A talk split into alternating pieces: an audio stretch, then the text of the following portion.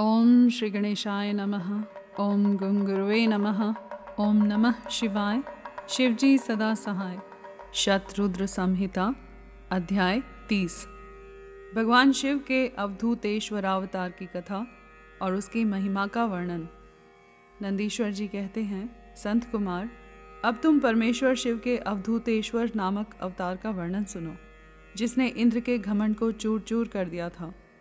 पहले की बात है, इंद्र संपूर्ण देवताओं तथा बृहस्पति जी को साथ लेकर भगवान शिव का दर्शन करने के लिए कैलाश पर्वत पर गए। उस समय बृहस्पति और इंद्र के शुभागमन की बात जानकर भगवान शंकर उन दोनों की परीक्षा लेने के लिए अवधूत बन गए। उनके शरीर पर कोई वस्त्र नहीं था। वे प्रज्वलित अग्नि के समान तेजस्वी होने के कारण महाभयंकर जान पड़ते थे। उनकी आकृति बड़ी सुंदर दिखाई देती थी। वे राह रोक कर खड़े थे। बृहस्पति और इंद्र ने शिव के समीप जाते समय देखा, एक अद्भुत शरीरधारी पुरुष रास्ते के बीच में खड़ा है। इंद्र को अपने अधिकार पर बड़ा गर्व था, इसलिए वे यह न जान सके कि ये साक्षात भगवान शंकर हैं। उन्होंने मार्ग में खड़े हुए पुरुष से पूछा, तुम कौन हो? इस नग्न अवधूत वेश में कहाँ से आए हो? तुम्हारा नाम क्या है? सब बातें ठीक ठीक बताओ। देर न करो। भगवान शिव अपने स्थान पर हैं या इस समय कहीं अन्यत्र गए हैं।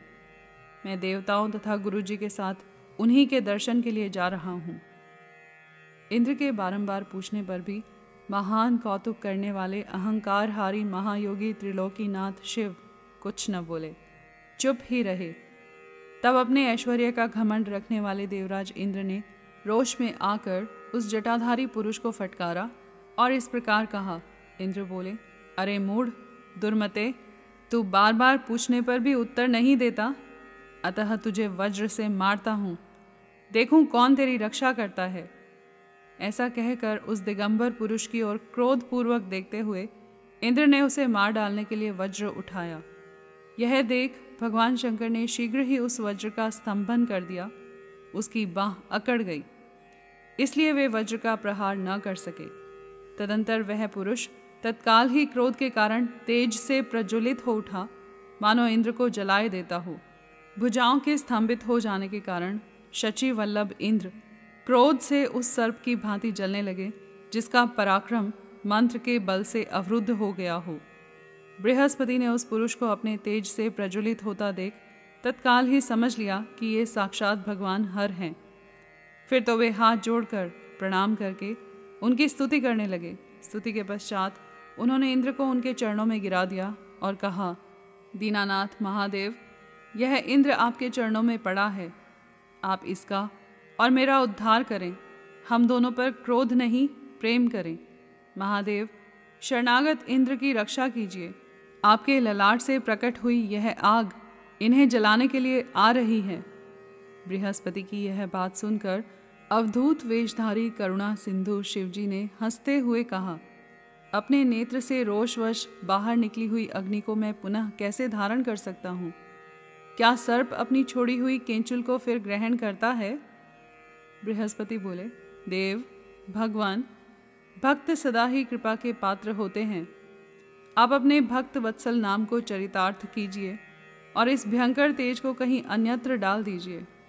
रुद्र ने कहा देवगुरु मैं तुम पर प्रसन्न हूँ, इसलिए उत्तम वर देता हूँ। इंद्र को जीवन दान देने के कारण आज से तुम्हारा एक नाम जीव भी होगा। मेरे ललाटवर्ती नेत्र से जो यह आग प्रकट हुई है, इसे देवता नहीं सह सकते। अतः इसको मैं बहुत दूर छोड़ूँगा, जिससे यह इंद्र को पीड़ा न दे सके। ऐसा कहकर अपने तेज स्वरूप उस अद्भुत अग्नि को हाथ में लेकर भगवान शिव ने क्षार समुद्र में फेंक दिया। वहाँ फेंके जाते ही भगवान शिव का वह तेज तत्काल एक बालक के रूप में परिणत हो गया, जो सिंधु पुत्र जलंधर नाम से विख्यात हुआ। फिर देवताओं की प्रार्थना से भगवान शिव ने ही असुरों के स्वामी जलंधर का वध किया था। अवधूत रूप से ऐसी सुंदर लीला करके लोक कल्याणकारी शंकर वहाँ से अंतर्धान हो गए। फिर सब देवता अत्यंत निर्भय एवं सुखी हुए। इंद्र और बृहस्पति भी उस भय से मुक्त हो, उत्तम सुख के भागी हुए, जिसके लिए उनका आना हुआ था। वह भगवान शिव का दर्शन पाकर कृतार्थ हुए। इंद्र और बृहस्पति प्रसन्नतापूर्वक अपने स्थान को चले गए। संत कुमार, इस प्रकार मैंने तुमसे परमेश्वर शिव के अवधूतेश्वर नामक अवतार का वर्णन किया है, जो दुष्टों को दंड एवं भक्तों को परम आनंद प्रदान करने वाला है। यह दिव्य आख्यान पाप का निवारण करके यश, स्वर्ग, भोग, मोक्ष तथा संपूर्ण मनोवांछित फल की प्राप्ति कराने वाला है। जो प्रतिदिन एकाग्रचित हो, इसे सुनता या सुनाता है, वह इहलोक में संपूर्ण सुखों का भोग करके अंत में शिव की गति प्राप्त कर लेता है। यहाँ पर अध्याय तीस संपूर्ण हुआ। कर्पूर गौरम, करुणावतारम, संसार सारम भुजगेंद्रहारम सदा वसन्तं हृदयारविंदे भवं भवानी सहितं नमामि।